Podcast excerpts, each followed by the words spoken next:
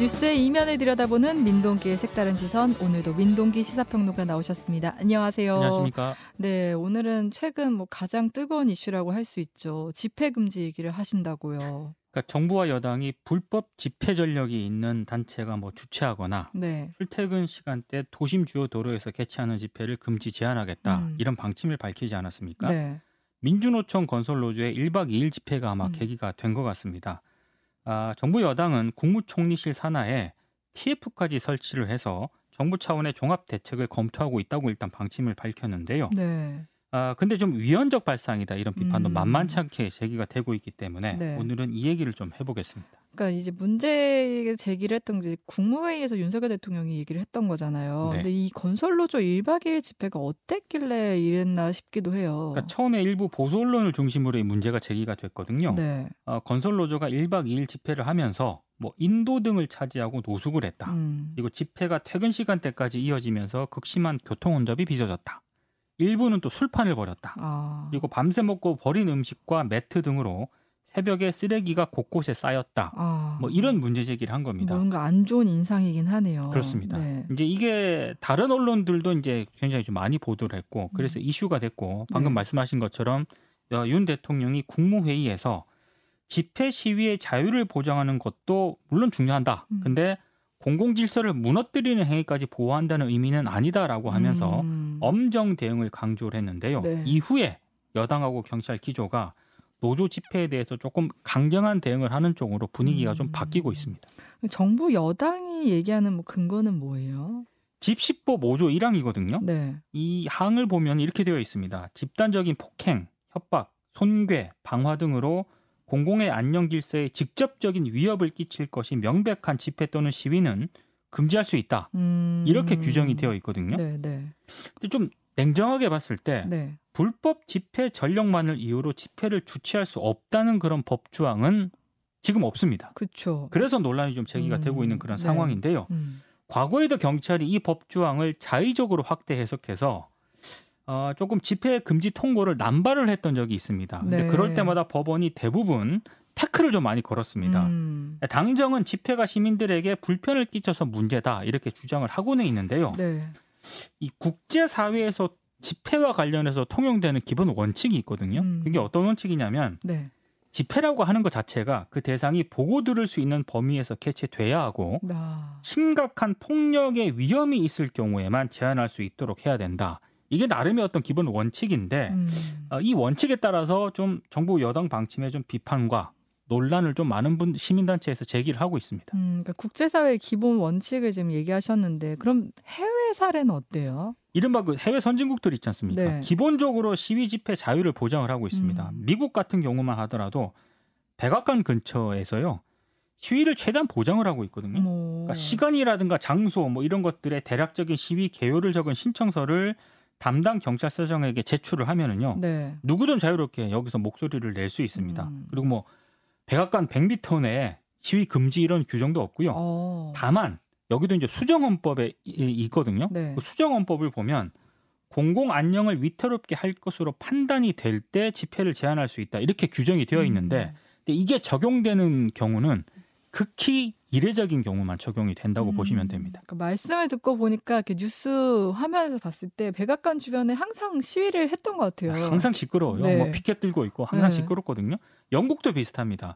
총리관저가 런던 다운인가 10번지에 있지 않습니까? 특별하게 시위 제한 규정이 없기 때문에 여기 부근에도 항상 시위대가 있습니다. 네, 네, 네. 최근에 이제 다운인가 10번지에서 진행된 가장 큰 시위가 2021년에 그 코로나19 때요. 봉쇄 해제 연기 조치에 반발한 시위대가 이 다운인가 10번지로 몰려갔거든요. 네. 물론 이때 좀 시위가 격해가지고요.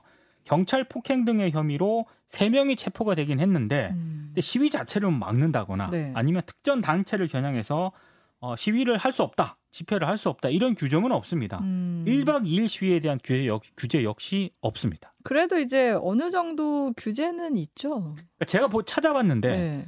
주로 이제 해외 선진국들 같은 경우에는 소음 규제 있지 않습니까? 여기는 대단히 엄격합니다. 네. 일단 미국 뉴욕시에서 확성기를 사용하려면 시위 주최자가 집회 신고를 할 때요. 별도로 소음 허가 신청서를 제출을 해서 관할 경찰서장의 허가를 받아야 됩니다. 그러니까 유효기간이 하루밖에 안 돼요. 그래서 집회를 매일 열려면은요 소음 허가도 매일 받아야 됩니다. 그리고 독일 같은 경우에는 네. 소음 허용 기준을 7개 지역으로 세분화하고 있거든요. 이게 무슨 얘기냐면 공업지역, 상업지역, 도시, 일반 주거지역 기준이 다 다릅니다. 특히 우리보다 굉장히 좀 엄격한 부분도 있는데 주거지역에서는 주간은 50데시벨 이하로 해야 되고요. 네. 야간은 35데시벨 이하로 집회 소음을 제한을 하고 있습니다. 우리보다 네. 기준이 굉장히 엄격한 편입니다. 그러니까 집회의 자유는 인정하되 다수에게 피해를 끼치지 않는 쪽으로 이렇게 좀 세분화를 한 것 같네요. 그렇습니다. 네. 그리고 제가 봤을 때 이번에 자료를 찾아보면서 네. 독일의 경우에 참고해야 될 그런 부분이 좀 있는 것 같더라고요. 2022년 네. 형사정책연구 4월호에 실린 논문에서 소개된 그런 내용인데 네. 독일 같은 경우에는요. 1985년에 연방헌법재판소가 판결을 하나 내리는데 네. 집회 주최자하고 참여자도 기본적으로 기본권 협력을 위해서 어떤 거를 의무로 해야 된다라고 규정을 하고 있는데 마찬가지로 경찰 역시 집회의 원활한 개최와 목적 달성을 보장하기 위해서 협력해야 될 그런 의무가 있다. 이렇게 판결을 한 겁니다. 네. 그러니까 우리하고는 정말 많은 부분에서 좀 그러네요. 많이 다른 것 같아요. 네, 네. 특히 우리 같은 경우에는요. 이른바 그 집시법이라고 하죠. 네. 여기 보면은 시민들은 어떤 걸 지켜야 한다는 게 굉장히 강조가 되어 있거든요. 근데 경찰이라든가 공권력이 어떤 거를 해야 된다라는 그런 규정은 명확한 게 없습니다. 대부분 우리 집시법을 보면은 시민이 어떤 걸 하면 안 된다. 네. 금지하는 것. 준수해야 하는 것 이런 것들이 굉장히 많아요. 그런데 경찰이 어떤 거를 뭐 집회 시위의 목적 달성을 위해서 경찰이 어떤 부분을 협력을 해야 된다. 네. 이런 규정은 없다는 거예요. 경찰은 그냥 규제하고 통제한다고만 생각을 했죠. 맞습니다. 시위대와 협조한다 뭐 이런 생각은 전혀 안 해봤는데 경찰의 협력 의무는 네. 우리 집시법은 법적 규정도 좀 미미하고 판례라도 제대로 지금 정립되어 있지 않기 때문에 네. 일부 학자들 같은 경우에는 개정이 필요하다 이렇게 지적을 하고 있습니다. 지금 정부 여당 기조에 대해 노동계도 반발을 하고 있잖아요. 좀 많이 하고 있죠. 네. 근데 지금 한 가지 좀 분명히 정리해야 될 게요. 정부 여당이 건설노조 집회를 불법 집회라고 지적을 하고 있지 않습니까? 네. 근데 이번 건설노조 집회는 법원 허가를 받은 합법 집회입니다. 네. 근데 물론 이 부분은 또 지적을 해야 됩니다. 건설노조 집회 가운데 일부 행태들이 있지 않습니까? 네. 이거 비판받을 부분이 분명히 있거든요.